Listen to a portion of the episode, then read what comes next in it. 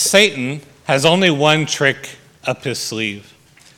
And this trick is very often found in the word if. His temptations usually come down to that one thing. That is, the devil attempts to question God's promises. It's all in that word if. In fact, whenever God makes a promise, you can probably be sure that Satan will come around in an attempt to get you to doubt it. That's what he does. This is what we see in Matthew chapter 4. At the very end of Matthew chapter 3, Christ is baptized by John. And God's word comes to Jesus and proclaims, This is my beloved Son. Well, this is a promise to Christ, a word that is meant to prove beyond a shadow of doubt who Christ is and what he has come to do. It's a certain word. You are. You are my beloved Son.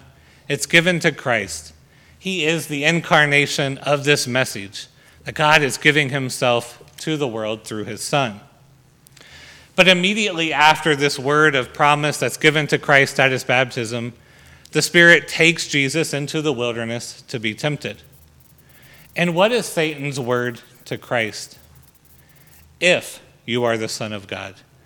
If you are the Son of God. You hear that word, if. And so you see what the devil is doing right away, he's trying to bring doubt to the word that God had given Christ before this 40 days of fasting. The wilderness itself, in which Christ inhabits for 40 days, represents a kind of silence. Right? Christ is alone, he's not eating with others, as he will come to do throughout his ministry. He doesn't have disciples with him. There's no one there. There's not John the Baptist preaching to him.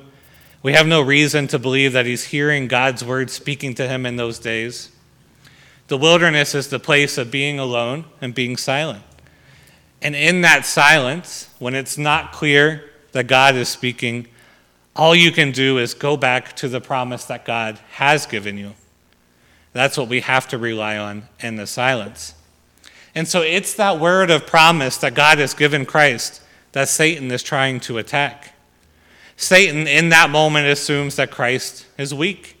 He believes that no one could possibly rely on God's promise in that kind of hardship and loneliness. Right? We see this in the Bible and other places as well. Right? We see it in the book of Job. The devil comes to God and talks to him about Job, and Satan tries to make the argument to God that Job will not rely on God's promises if Job goes through real hardship, if he loses everything. Right? That's the one trick Satan has. He's always trying to call into doubt God's word to you. And so Satan says to Christ, if, right, if you are God's son, he's trying to call into doubt what God has said to Christ. And so Satan, in other words, is saying to Jesus, Did God really mean what he said when he said you were his son? If he really meant that, we'll prove it. Prove it with a sign. Right? Because Satan believes that if he can get Jesus to try to prove that God's word was true with a sign, then there will be a crack. There'll be an opening in Jesus' faith. Right? He would then begin to point out, ah, oh, Jesus, you're starting to doubt. But Jesus does not doubt. His faith is perfect. Jesus says to the devil, We live by the words that come from God's mouth. And so you see how he counteracts Satan's temptation. He goes back to that truth that God's word is certain. That is what we live by. But we see what Satan does and how he tempts us. And so this morning we're given the story of the Garden of Eden. And we look back to Eden. And what does the serpent say to Eve? Right? Did God say, did God really say that? Right? That's the devil's first word. God had made a promise to Adam and Eve, which was, You can eat from every tree but that one. That one tree is not good for you, so don't eat of it. Right? But they had access to the tree of life. They had access to all of the great gifts of God. They had access to God's very own presence. But Satan wants to call all of that into question. He wants Eve to begin to think, what did God really mean? Did God really have the best intentions for me in mind? Is God's word really true? Is it really sure? And in the Garden of Eden, it worked. Eve begins to question the goodness of God. She questions his word. Does God really have my best intentions in mind? And so we see this pattern over and over in Scripture, and we see it in our lives. Where God gives a promise, the tempter will try to bring doubt. When the Israelites are brought out of the desert, God promises to bring them into the land of Canaan, where they can live as His people in a land of prosperity. What happens? They doubt. They start to believe that they're going to die in the desert, and then they start to doubt that they can take the land from the people who are residing there. They begin to doubt God's promises. And when they doubt God's promises, they miss God's goodness. That's always the work of the tempter. And the tempter works that trick on you as well. He wants you to doubt God's promises. God's promises to you were made at your baptism. And they were made there so that they were proclaimed to you as certain, so that you would not doubt them. Because when you were baptized, you were given this concrete physical sign of his promises, of God promising to forgive your sins, of God promising you life everlasting. It was there he promised that he would never leave you, never forsake you. He promised that you would be made new, that you would be united to him in Christ forever. But those are the promises that Satan will work to attack in your mind. When you come to worship, before we begin our worship, we always confess our sins and we hear the words of absolution. In those words of absolution, God says, Your sins are forgiven.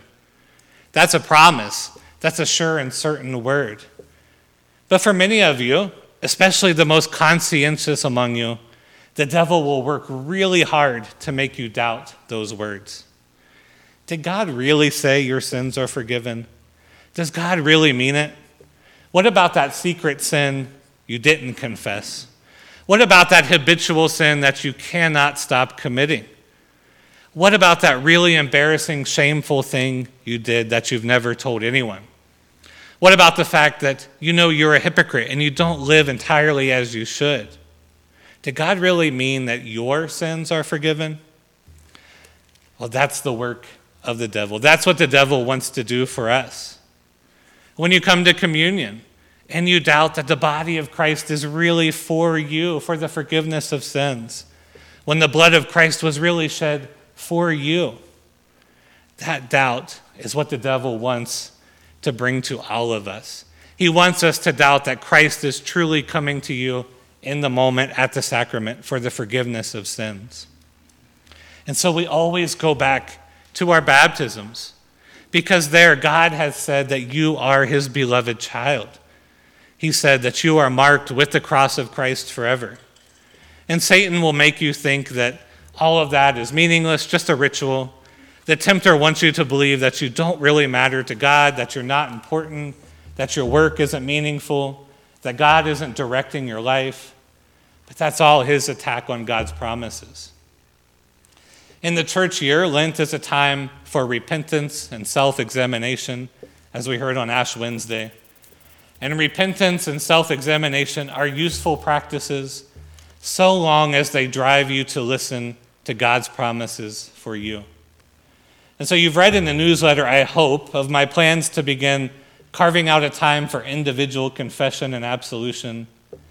And that idea fills so many of us, me included, with dread. Right? Why would we want to say our sins aloud to a pastor? But the idea is not to make someone uncomfortable, to cause embarrassment. It's not even about creating accountability so you'll stop sinning. But the practice of confession and absolution is always about the opportunity to hear God's promise to you. When Satan says to you, Are you really forgiven of that particular sin? Confession gives you the opportunity to talk back to Satan. Yes, I am forgiven. I have heard it. I know it. I've confessed it to God. It is forgiven, and this sin is gone.